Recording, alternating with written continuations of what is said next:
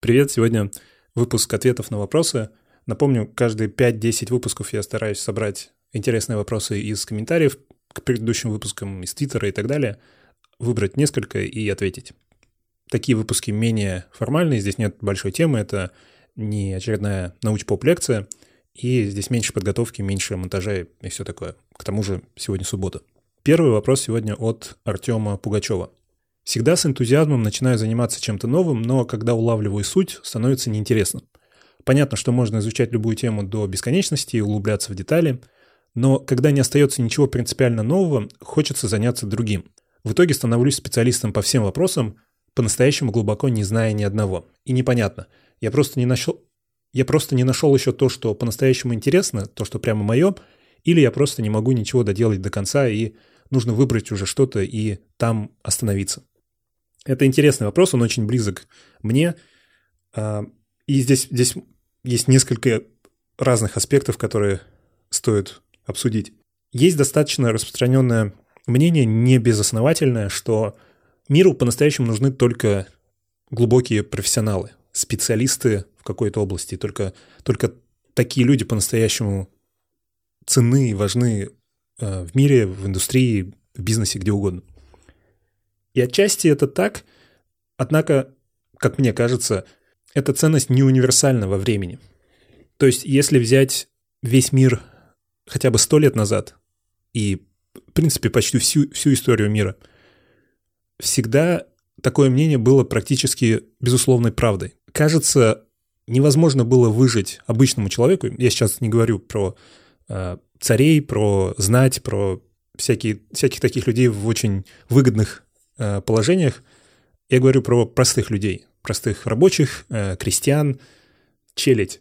И, кажется, единственный способ нормально выжить в таких условиях было стать специалистом в какой-то области. Стать хорошим, как минимум хорошим э, кузнецом, стать хорошим фермером. Сложно представить себе какое-нибудь средневековье и какого-то обычного чувака, который живет, можно сказать, в нищете по нашим сегодняшним меркам, у которого получается выжить тем, что он изучает разные области, э, пробует стать то кузнецом, то солдатом, то фермером. Скорее всего, у него просто не получится, у него, у него нет таких условий. И в таком мире, естественно, нужно стать специалистом в какой-то области, нужно найти что-то свое, или даже не обязательно свое, нужно найти что-то одно. Суть в том, что не получится распыляться, просто нет таких условий. В сегодняшнем мире это возможно. Это возможно как минимум потому, что в целом можно найти работу, не требующую всей энергии, не требующую просто отдаваться ей. И очень многие люди работают на таких работах, и это позволяет им в свободное время заниматься чем-то еще. Здесь еще вопрос, конечно, если сравнивать с теми древними временами, у нас просто больше свободного времени. Даже полный рабочий день означает, что у нас есть э, несколько дней в неделю суммарно свободных. Насколько актуальна эта идея сегодня? Насколько актуальна сегодня идея того, что по-настоящему цены, по-настоящему нужны только специалисты в узких областях? Мне кажется, эта идея менее актуальна, но без нее все равно никуда. Люди, узкие специалисты, глубокие специалисты в небольшой сфере нужны и, наверное, всегда будут нужны. нужны. Иначе у нас не получится делать по-настоящему большие проекты, большие открытия и цивилизации как-то развиваться. Именно эти люди развивают цивилизацию. Именно эти люди делают большие открытия, когда они собираются, то они делают вообще какие-то мегапроекты вроде полетов на Луну или а, атомной энергии. Именно эти люди делают все, что мы привыкли считать прогрессом. Но это не означает, что это единственный способ жить, зарабатывать и получать удовольствие от жизни. С одной стороны, да, возможно, вы не нашли еще пока не нашли ту одну область, которая вас зацепит на всю жизнь, или как минимум на очень долгий срок, чтобы стать глубоким специалистом в этой области. Но нужно понимать, что, возможно, этого не будет. Возможно, к сожалению или к счастью, вы такой человек. И можно это видеть как какую-то какую-то инвалидность ментальную. Все нормальные люди вроде как там становятся докторами и специалистами и так далее, а я копаюсь то там, то там, и, ну, видимо, со мной что-то не так. Это одна точка зрения, так можно на это смотреть. Однако можно посмотреть на это и увидеть не- некоторые преимущества. Те люди, которые, знаете, с детства знают, кем они хотят стать, работают всю жизнь над этим и становятся этим специалистом, доктором, солдатом, космонавтом, кем угодно. И кажется, что это просто мега человек. Вот, вот он знал, он в отличие от меня, он, он настоящий. Можно завидовать таким людям, наверное, им легче жить в этом отношении, э, у них больше уверенности и нет вот этих мыслей, а, а что же мне делать. Однако, наверное, они не способны, так как способны вы, изучать очень много разных несвязанных тем, переключать контекст. Возможно, у вас выше многозадачность. Иными словами, все, что вы описали, вся природа того, как, как вы изучаете мир и пытаетесь что-то понять для себя или найти для себя, это может быть преимуществом. И есть некоторые сферы, где только такие люди и нужны. Точнее, только такие люди и могут чаще всего добиться какого-то успеха. В частности, это очень важный навык и очень важная черта в технологическом предпринимательстве и в целом во многих сферах предпринимательства. Сегодня, чтобы сделать какую-нибудь технологическую компанию, э, сделать какой-то продукт массовый, молодым предпринимателям приходится быть таким, как вы описали. Им приходится изучать кучу тем, им, у них нет возможности по-настоящему глубоко уйти только в одну тему, и это их единственный способ выжить. Некоторые области вроде журналистики, в частности, знаете, не, не та журналистика, которая рассказывает про новости и события, а та, которая просвещает, какая-то научно-популярная журналистика, описание новых технологий, новых идей и так далее. В этой сфере должны быть такие люди, потому что человек, который является специалистом только в одной сфере, не сможет быть журналистом, который рассказывает миру об открытиях в разных сферах. Во всяком случае, по-настоящему хорошо.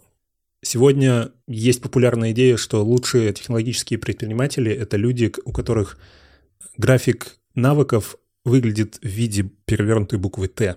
Если расставить навыки по горизонтальной оси и уровень обладания этим навыком по вертикальной оси, то такого современного специалиста можно представить как человека, который знает, который умеет понемногу все, как вы описали.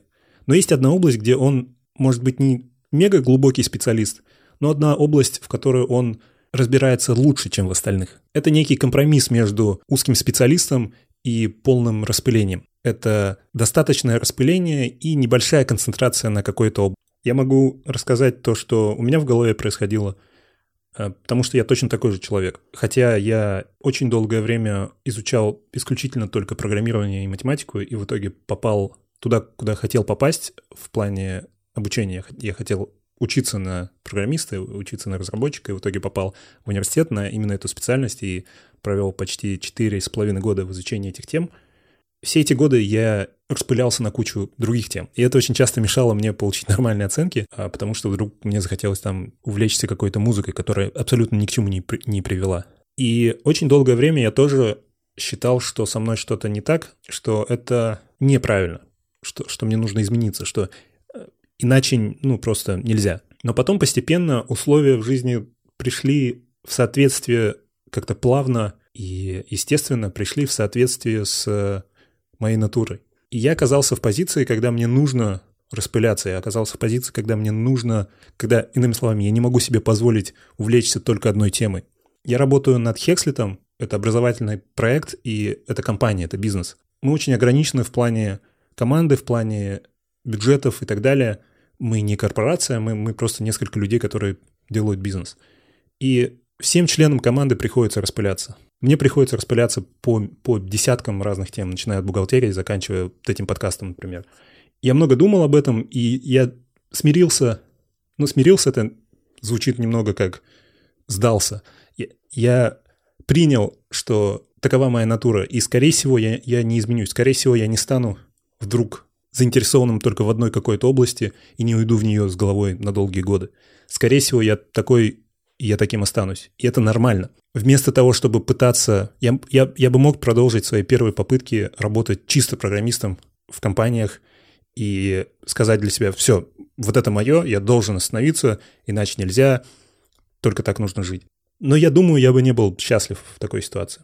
Я бы в любом случае распылялся, я бы злился на себя за это, страдала бы работа, страдал бы э, мой работодатель, наверное, ничего хорошего не получилось. Или я бы очень сильно себя пересилил и поломал, и жил, может быть, как-то по инерции или что-нибудь такое. Я не исключаю, что изменится, и я через 10 лет окажусь, не знаю, фермером.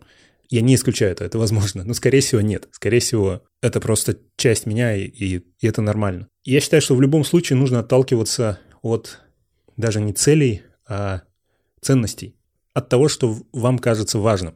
Если вам кажется важным, если вам кажется, что это по-настоящему важно, быть специалистом в какой-то сфере, то это очень неприятная ситуация, потому что оказывается, что ваши ценности противоречат вашей натуре. Но я сомневаюсь, что это так. Скорее всего, вам важно что-то лично для вас. Возможно, вам важно, как и большинству людей, какое-то удовлетворение от творчества, от работы, какой-то смысл, видимый эффект вашей работы на мир. И если это так, то единственный адекватный выход, мне кажется, это глубже изучать себя, понять на сегодняшний день, чем вы являетесь и чем вы не являетесь, и использовать то, чем вы являетесь, выявить из него все плюсы, которые можно выявить, и использовать их. Как я сказал, то, что вы распыляетесь, это может быть и минусом, но и плюсом. Есть навыки, которые только вам доступны из-за того, что вы именно такой.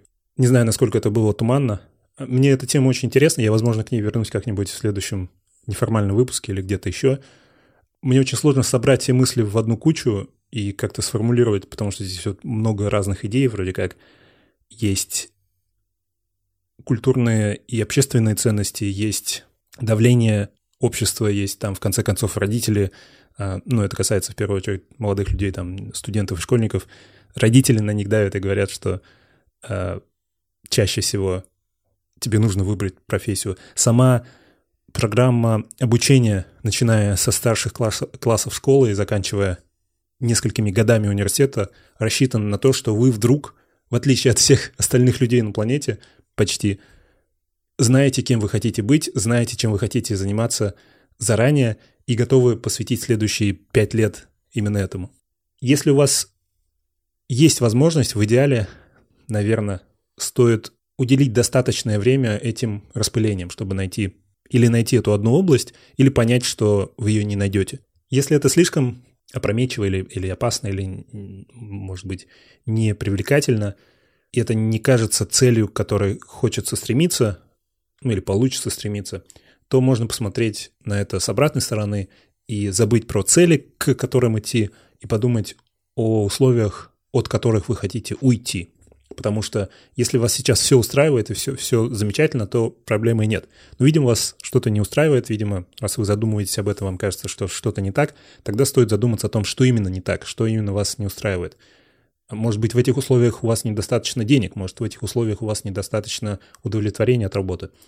И вместо того, чтобы ставить какие-то цели, о которых, очевидно, вы не знаете, вы, вы не знаете, что вы хотите, можно заметить то, чего вы не хотите, то, что вам не нравится, и пытаться уйти от этого, пытаться изменить это. Это немного нечеткое задание. Опять же, я завидую людям, у которых есть четкие видения о своем будущем, есть цели, к которым они стремятся. Кажется, такая жизнь чуть проще. Но если у вас этого нет, то выдумать это, наверное, не получится. Поэтому, как вариант, вы можете просто не двигаться к чему-то, а двигаться от чего-то.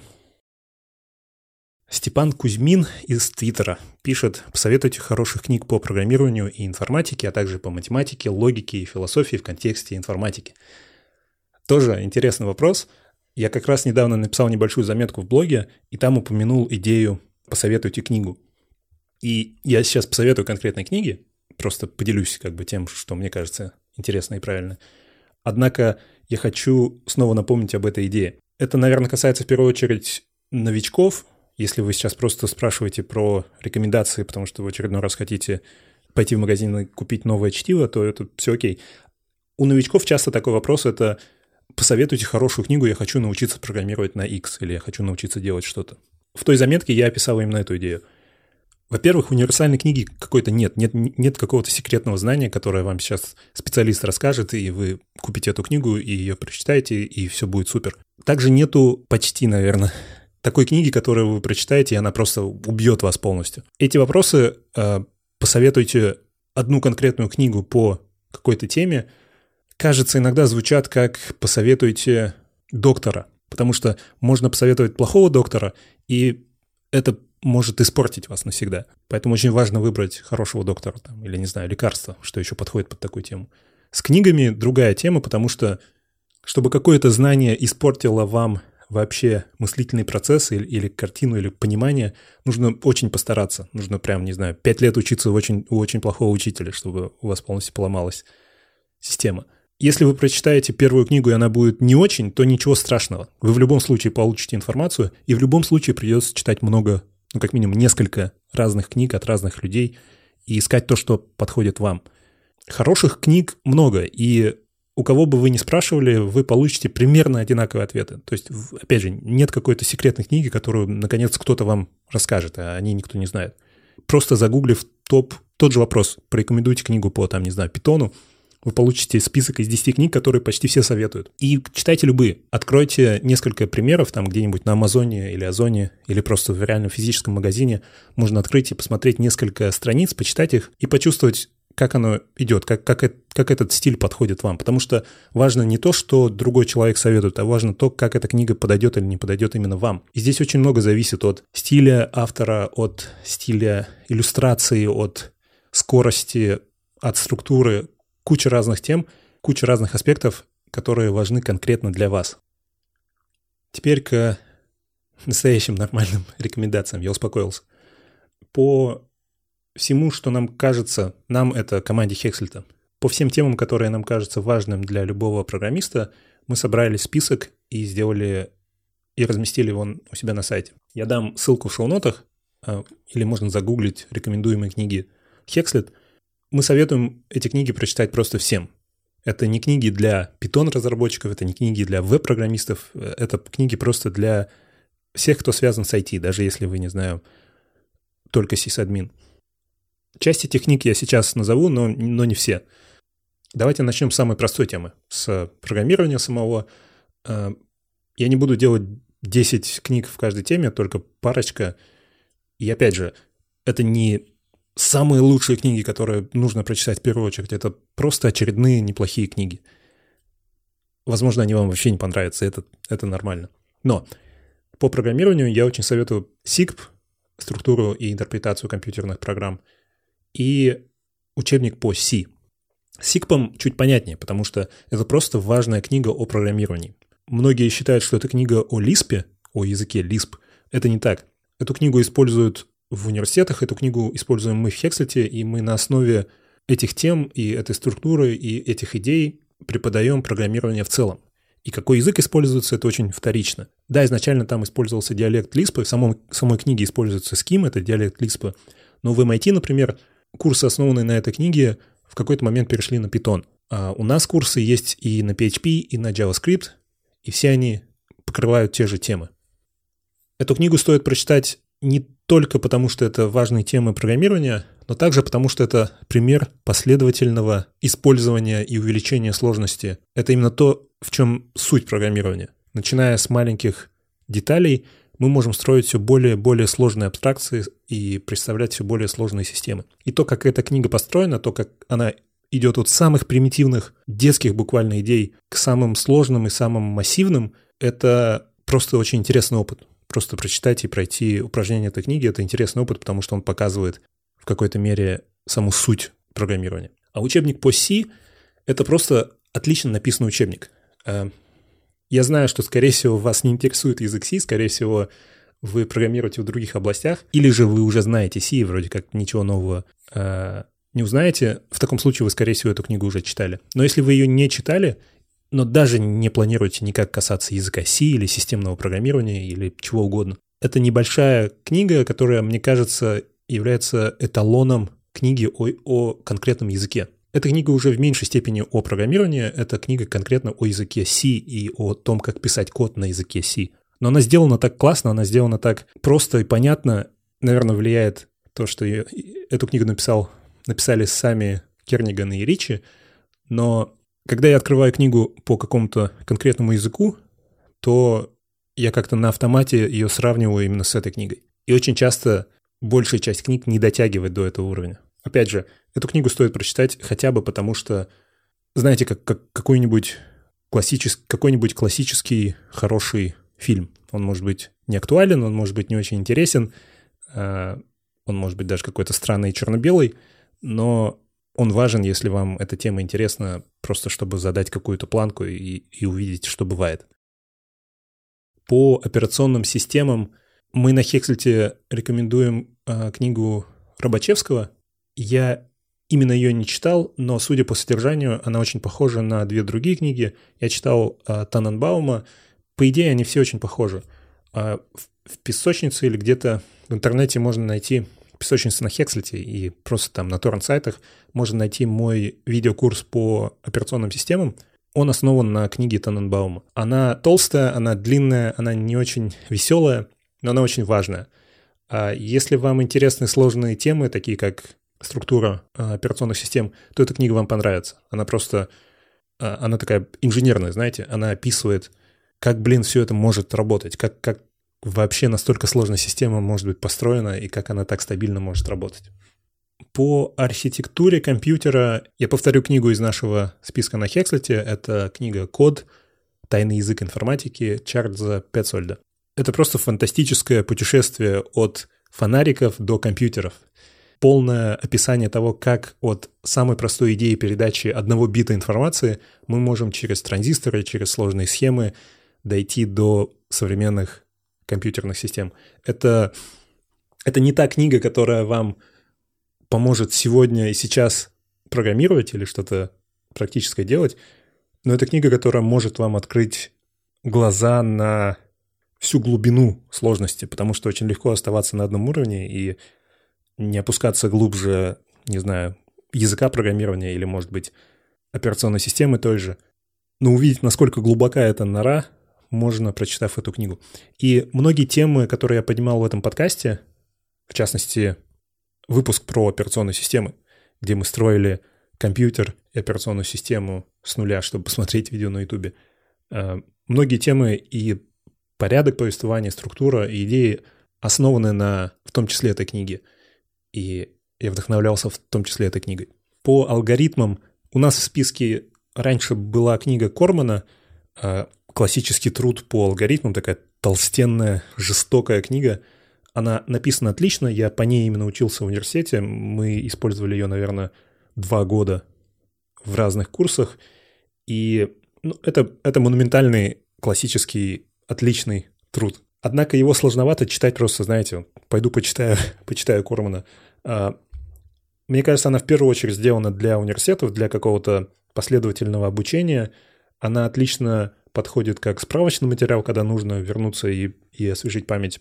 Но для новичка, который просто хочет познакомиться с алгоритмами, она, возможно, слишком тяжелая и слишком математичная, слишком академичная, поэтому мы недавно заменили в нашем списке эту книгу на книгу «Грокаем алгоритмы». Она намного более простая, и она посвящена именно знакомству с идеями алгоритмов, с базовыми алгоритмами, с оценкой и так далее. Что-то среднее между «Грокаем алгоритмы» и тяжеленным трудом Кормана — это довольно простая, но интересная книга «Тюринг Омнибус». Я не знаю, существует ли она на русском.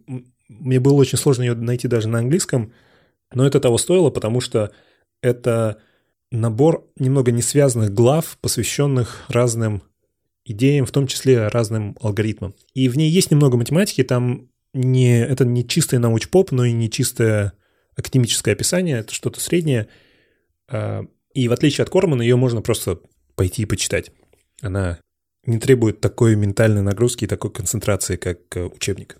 Из категории «Жизнь» я повторю книги из нашего списка. Это «Цель» Ильяху Голдрат «Цель. Процесс непрерывного совершенствования». Это первая книга из серии, там есть следующие, они тоже очень интересные, но как минимум стоит прочитать «Цель». Это так называемый бизнес-роман, очень необычный жанр. Это художественная книга, которая описывает мыслительный процесс и действия человека, который управляет заводом, которому нужно повысить эффективность завода, вывести завод из плохой ситуации. Она читается буквально за ночь, ее, она засасывает полностью. Многие, кто ее прочитали, прочитали ее за раз, потому что очень сложно на самом деле оторваться. Я ее читал в поезде, она у меня навсегда ассоциируется с э, купейным вагоном, который едет из Алматы в Новосибирск. Это просто очень интересно. Вы можете подумать, а как это связано вообще с информатикой и всеми этими штуками? Напрямую никак, то есть там, там нет компьютеров, там нет информатики. Это книга о системах и процессах. И это именно то, чем мы занимаемся. Мы пишем код, но этот код не существует в изоляции, он становится частью системы, он становится частью очень сложных взаимодействий, и он существует в процессах. И то, как эти процессы можно оценивать, то, как на них можно смотреть и как их можно оптимизировать. Именно этому посвящена эта книга. Другая книга — это Джоэл о программировании, Джоэл из Польски. Эта книга именно о программировании, она не связана напрямую с кодом, с реализациями и технологиями, она связана с процессом разработки продуктов. И то, с чем сталкиваются команды, с чем сталкиваются разработчики, и как вообще можно совладать со всеми этими сложностями в контексте создания продуктов, создания софта для людей, для, для каких-то клиентов. По математике. Я не хочу советовать никаких учебников по той причине, которую я на самом деле описал выше. Если вас интересует какая-то тема в математике, то есть несколько книг, написанных разными авторами, которые используют разный стиль и разный подход. И единственный, кто может вам посоветовать книгу, это вы сами. И чтобы посоветовать, вам придется попробовать эти разные книги, как минимум заглянуть в них. По общим темам, просто по научпоп математике, скажем так, мне в свое время очень понравилась книга Саймона Сингха, посвященная теореме Ферма, тому, как в течение 200 лет практически, тому, как на протяжении истории математики всего мира двигались к решению теоремы Ферма и как она на самом деле в итоге была решена и доказана. Э, это просто интересный экскурс в историю математики. И так как эта теорема настолько сложна и она включает настолько много тем математики, эта книга покрывает этим простым путем от самого Ферма до окончательного решения и доказательства. Она покрывает много соседних областей, много интересных личностей, много исторических событий и так далее. Это просто интересная книга, и она очень доступная. Там, там практически нет формул, там нет формальных доказательств. Это именно научно-популярная книга для всех. От этого же автора есть книга по математике в Симпсонах и Футураме. Над Симпсонами и Футурамой, это для тех, кто не знает, очень популярные э, мультипликационные телесериалы, над ними работали очень умные люди, в том числе математики, в том числе ученые. И они вставили в сюжеты, а иногда, иногда просто маленькие детали где-то на фоне, иногда конкретно в сюжеты целых эпизодов очень интересные математические концепты и отсылки. Иногда это просто какая-то внутренняя смешная шутка, иногда это целая новая теорема, как в Футураме в одном эпизоде для этого эпизода была создана и доказана новая интересная теорема дискретной математики, комбинаторики. Это Просто забавная, интересная тема, и эта книга посвящена всем этим деталям. Саймон Синг очень любит эти мультики, и он сел и все их просмотрел и изучил все эти вопросы, изучил все затронутые там вопросы, и описал их и рассказал нам. Еще одна необычная книга — это Flatland. Не помню, как она по-русски, наверное, «Плоская земля», «Плоскоземелье» э, Эдвина Аббота. Эта книга интересна в первую очередь тем, кому интересна тема топологии, кому интересна тема измерений и, может быть, даже линейной алгебры, потому что там начинаются безумные путешествия в, в многомерные э, миры, матрицы и так далее. Э, это просто довольно... Это просто интересное, необычное описание странного мира, который существует в двух измерениях, а не в трех, в котором существуем мы. И может показаться, что это просто какая-то э, странная сказочка, но идея ее в том, что если мы можем себе представить двумерный мир, и то, как трехмерные объекты, попадая в него, не имеют никакого смысла для обитателей того мира, мы также можем попробовать представить себе то, как объекты из четырехмерных, пятимерных миров попадают в наш мир и также не имеют никакого смысла, мы не можем их описать, если только не изучим эти темы математически. Еще два раздела, которые я хочу покрыть, это дизайн и совсем другое.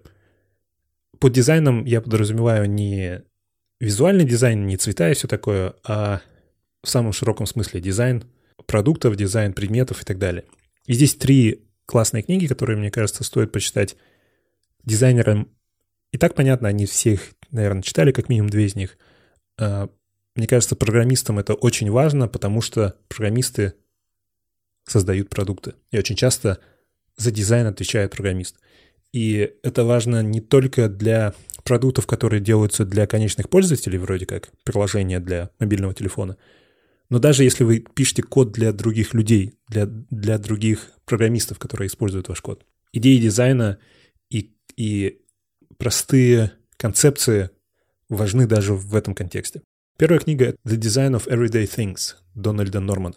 Дизайн повседневных вещей, наверное, она так называется. Э, старая популярная классическая книга о том, какие предметы нас окружают и как они бывают удобными и неудобными. Эта книга может сильно испортить вам жизнь, потому что, прочитав ее один раз, вы поймете и будете каждый день сталкиваться с неудобными вещами, которые на самом деле составляют большинство вещей в нашем мире. Вы будете видеть неудобные ручки, дурацкие двери, неправильные кнопки, поэтому на свой страх и риск читайте эту книгу. А вторая книга — это «Don't Make Me Think» Стива Круга. «Не заставляй меня думать». Она в первую очередь посвящена веб-дизайну, но темы эти популярны, темы эти актуальны во всех сферах. И третья книга, не такая классическая пока, наверное, а, и еще не законченная, но Илья Бирман, знаменитый в узких кругах дизайнер в Рунете, пишет и постепенно выпускает книгу, которая называется «Пользовательский интерфейс». И она посвящена интерфейсу, в первую очередь, электронных продуктов. Это что-то среднее между учебником и экскурсом в историю. И последняя область — это совсем другое. Здесь я просто хочу посоветовать три книги. Первая — это Just for Fun Линуса Торвальца, где он рассказывает о истории создания Linux. Это просто опять интересная книга, написанная интересным живым языком. Если вам не противна личность Линуса Торвальца, то советую ее прочитать, она просто забавная.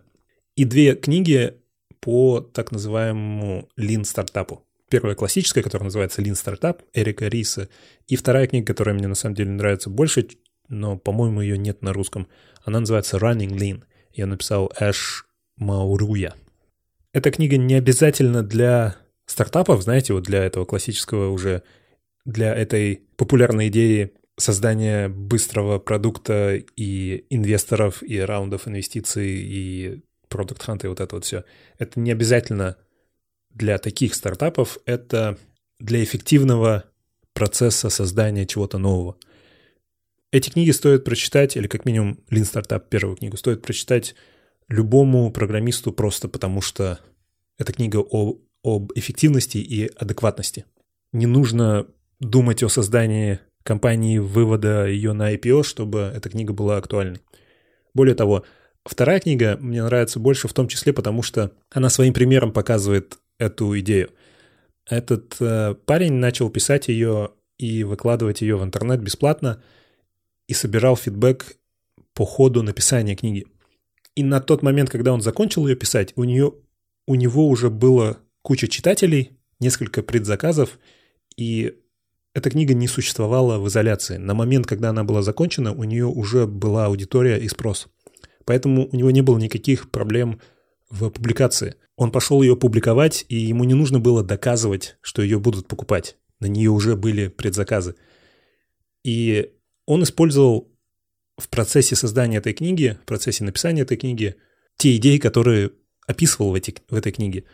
И это пример, когда подходы и идеи Lean стартапа это, опять же, просто здравый смысл, адекватность и попытка бережно, эффективно относиться к ресурсам, к энергии. Это пример, когда такой подход использовался для книги. И он может использоваться для всего. Для создания бизнеса, для написания книги, для общения и создания любых продуктов для постройки своего дома, чего угодно. Окей, я думаю, достаточно. А, есть еще один вопрос, но он специфичный. А, Андрей Марковин из Твиттера спрашивает, как ты работаешь за компом, программы, мышка, расположение окон, док скрывается или нет, какие в доке программы, вот это все. И про твой рюкзак еще интересно узнать, что ты в нем носишь. И эта тема, это одна из тех тем, которые или очень интересны, или совершенно неинтересно. Я понимаю, что некоторым слушателям эта тема будет совершенно неинтересна. Мне такие темы очень нравятся, мне всегда интересно, как другие люди работают, когда мне присылают скриншот там, чтобы показать какой-нибудь, не знаю, баг на сайте. Я смотрю на весь скриншот, мне очень интересно, что у них там запущено, какие вкладки открыты, что там в доке. Это очень интимная такая штука, знаете, как у вас там все устроено. Как, потому что мы проводим каждый день несколько часов в этом компьютере. Это более скрытая и важная личная вещь, чем, не знаю, наши комнаты. Поэтому мне, мне очень интересно увидеть, чем они пользуются, как они этим пользуются, как устроен их процесс. Отчасти потому, что мне иногда хочется что-то себе перенять, и отчасти просто любопытно, как живут другие люди. Но многим это совершенно неинтересно, это не важно, это скучно, и это, это нормально. Поэтому давайте сейчас я закончу подкаст как бы формально, и к концу подкаста, и до конца подкаста буду отвечать на этот вопрос. И тем, кому не интересно это слушать, могут просто остановиться, и они больше ничего важного не пропустят. Спасибо за внимание. А, я напомню, что этот подкаст существует в первую очередь благодаря, благодаря патронам, так называемым людям, которые поддерживают подкаст небольшими регулярными пожертвованиями. Вы тоже можете стать патроном и выбрать любую сумму, которая будет перечисляться автоматически подкасту и образовательному проекту Hexlet за каждый выпуск. В месяц выходит не больше четырех выпусков, на самом деле обычно порядка двух. Окей, как я работаю за компом и что у меня есть? Я использую маки, наверное, лет 7 или 8 уже. Я пробовал, когда у меня однажды украли MacBook, посидеть немного на Windows после нескольких лет отсутствия Windows, и я не смог. Я не хочу разводить холивар на эту тему и доказывать, почему это лучше. Для меня просто нет другого выбора. Mac не идеальный, я очень много чем недоволен, но это меньше из зол. А, я использую Mac Mini 2012 года, топовая модель 2012 года, которая там i7, 2,6 ГГц с максимумом оперативки в 16 гигабайт и SSD-диском. Это странно, но этому компьютеру уже скоро будет 6 лет, и, к сожалению, более современного и нужного мне по всем параметрам компьютера нет. А, это десктоп, да, поэтому он используется с внешним монитором а, Dell U2515H. Это просто 25-дюймовый а, Ultra HD монитор. Клавиатура стандартная Magic Keyboard Apple и мышка Logitech MX Master. Софт. Главный редактор для кода — это Sublime. Я пытался перейти на VS Code, который майкрософтский, и он не такой медленный, как Atom, но он заметно медленнее. Он медленнее открывается, а, в нем есть чуть заметная задержка при вводе символов, и в целом я, я, я представляю, как это работает внутри, что это электрон, что как, как, как эта технология отвратительно реализована, и я не могу иногда себя заставить пользоваться этим. Я использую код, он у меня установлен, я его иногда запускаю, в некоторых случаях он очень удобен, но при любой возможности и по дефолту я использую Sublime. Для написания всего текстового, вроде постов в блог, э, книг, э, чего угодно, все я пишу на Markdown, и для этого использую, до этого использовал тот же Sublime, а теперь перешел для Markdown на EA Writer. Для терминала использую iTerm — Опять же, очень хочется использовать только стандартный маковский терминал, потому что он заметно быстрее, он просто шустрее, и опять это может быть... Многие люди этого не замечают, так же, как некоторые люди там, не отличают ретину от неретины, э, но я замечаю то, как стандартный терминал быстрее реагирует на нажатие кнопок. Просто вот эта задержка между нажатием кнопки и появлением символа на экран, она ниже, она заметно ниже. Это немного печально, потому что 2017 год, да, 2,6 ГГц, 16 гигабайт памяти и все такое. И тот же текстовый редактор или программа для терминала в этом отношении работают медленнее, чем MS-DOS, чем даже системы там 70-х. Э, я недавно для того, чтобы сделать скриншоты для музея интерфейсов Ильи Бирмана, установил виртуальную машину MS-DOS, туда поставил Norton Commander и Turbo Pascal — и поставил там минимальную конфигурацию, которая нужна была, там вообще какие-то смешные цифры. И немного пописал кода на Turbo Pascal, э, в смысле на Паскале в, это, в этой среде Turbo Pascal. И это настолько приятный experience в том плане, что даже с этой виртуальной машиной, даже с этой виртуализацией и со всеми этими слоями, и, не знаю, беспроводной клавиатуры, с кучей слоев абстракции между моей клавиатурой и этой конечной системой, мгновенный отклик — это просто то, от чего мы все отвыкли мы пишем тексты, наверное, большинство людей сегодня пишут какие-то тексты внутри браузера, и это часто Chrome. Они пишут там имейлы, документы, таблицы и так далее. И мы привыкли, это вроде все нормально, но попробовав, вспомнив, как это работало 20-30 лет назад, я не знаю, мне очень печально от всего этого. Мало того, что там интерфейс просто там понятнее, понятнее, проще и быстрее, и занимал какие-то смешные килобайты, отклик, то, что было очень важно, когда первые компьютеры делали, первые компьютеры для людей, была идея, что есть минимальный предел отклика. И компьютер просто не будут покупать, им не будут пользоваться, если этот отклик будет достаточно долгим. Сегодня не очень сильно задумываются по этому поводу. Отклик нормальный, и вроде как все привыкли, но, блин, в общем, я хочу, чтобы компьютер был мгновенным, чтобы он был настолько быстрым, насколько он физически может, и, и настолько быстрым, чтобы хотя бы я не думал об этом, чтобы я не замечал это. И это технически возможно, однако по многим причинам этого нет. Поэтому везде, где, где есть возможность, я пытаюсь отказываться от систем и софта, которые не мгновенные, которые, которые для удобства разработчиков оказались медленнее ценой удобства конечных пользователей. Так вот, iTerm я использую только потому, что в нем можно делать панели слева и справа, и это просто удобно и понятно. Во встроенном терминале в Mac панели можно разделять только вертикально. Один сверху, один снизу. И все. Собственно, это одна причина. Может быть, я не углублялся в эту тему, может быть, есть способ, или может быть в этой новой High Sierra есть такая штука, я сейчас после записи проверю. Для хранения паролей OnePassword, для файлов Dropbox я свои переживания по поводу распыления с файлами писал в блог, и, и в итоге почти все у меня в, в одном месте в Dropbox. Google Drive используется для работы, используется совершенно без любви. В идеале я бы не хотел его видеть никогда. Для бэкапов я использую э, встроенный в Mac Time Machine и Arq Backup. Arq — это интересное приложение, в отличие от других бэкап-сервисов, бэкап-решений.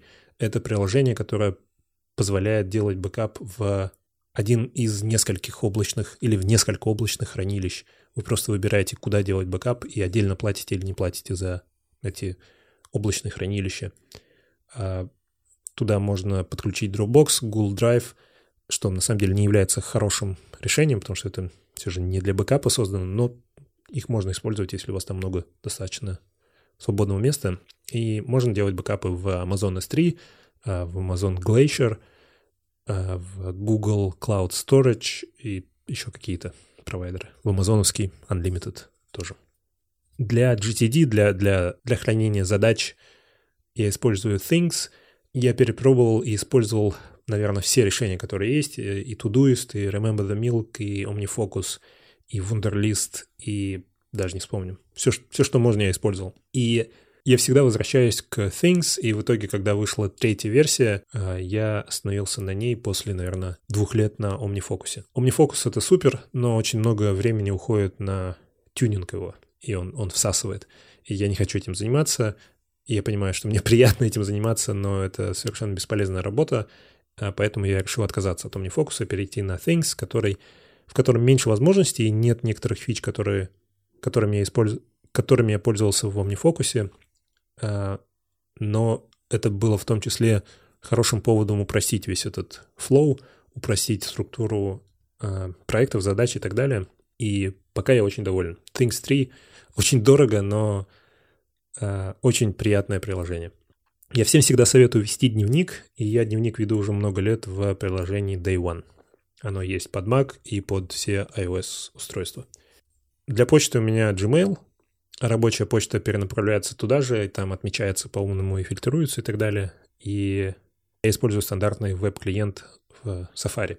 Я недавно написал блог, как перешел на все Apple ради эксперимента, и в том числе из Chrome перешел в Safari, и пока остаюсь на нем, пока я доволен. А, из мелочей это Альфред, который я использую вместо Spotlight для быстрого доступа к приложениям и всяким там конверсиям, калькуляторам и так далее. И Acorn — это приложение, это что-то вроде light-версии Photoshop, но мне в первую очередь это нужно для быстрого редактирования изображений. Я там не редактирую фотки, а редактирую какие-нибудь скриншоты, а, иллюстрации для сайта и так далее. И еще одна маленькая деталь, которую я буквально на днях установил, это Airfoil Satellite. Это приложение, позволяющее превратить ваш Mac в устройство, он, кстати, под Windows тоже есть, устройство, которое, на которое можно вещать с другого устройства звук. Грубо говоря, это то, что может сделать из Mac AirPlay совместимое устройство мы сидим с Наташей в одной комнате, и музыкальные динамики подключены к моему компьютеру. И нам нужно иметь возможность вещать с других устройств на эти динамики. Bluetooth — это отвратительная технология, с которой не нужно никогда взаимодействовать, поэтому я подключил динамики напрямую к компьютеру и запустил и оставил это приложение Airfoil Satellite. И теперь можно с любого устройства вещать на эти динамики. Но простой схеме это дало бы ограничение, потому что я не могу слушать что-то одно в наушниках в тот момент, когда кто-то вещает на эти динамики. Поэтому от тех же ребят, которые сделали Airfoil, я также скачал приложение, которое называется Loopback. И это просто штука, которая создает виртуальные аудиоустройства, которые могут перенаправлять звук от приложения к приложению. Я сделал так, что этот Loopback принимает звук от Airfoil и выводит его всегда только на внешнее звуковое устройство, а весь остальной звук в системе идет как обычно. Поэтому я могу выбрать в системе звук на наушники, а лупбэк при этом будет перенаправлять транслируемый звук на динамики. Очень скучно, я знаю, но я люблю эти э, системы настраивать, и я очень доволен, когда все это работает. Это бывает редко, но я доволен, когда это бывает. Еще Андрей спросил про то, что я ношу в рюкзаке. Я думаю, я отвечу лучше об этом в блоге. Но там ничего необычного у меня, там нет EDC паранойи, э, стандартный набор и задачка в Things — каждый месяц проверить, все ли там на месте, например, не кончились ли таблетки или что-нибудь такое. Все, всем спасибо за внимание. До следующего выпуска, где я, скорее всего, продолжу тему компрессии, но перейду к компрессии звука и компрессии с потерей данных. Пока.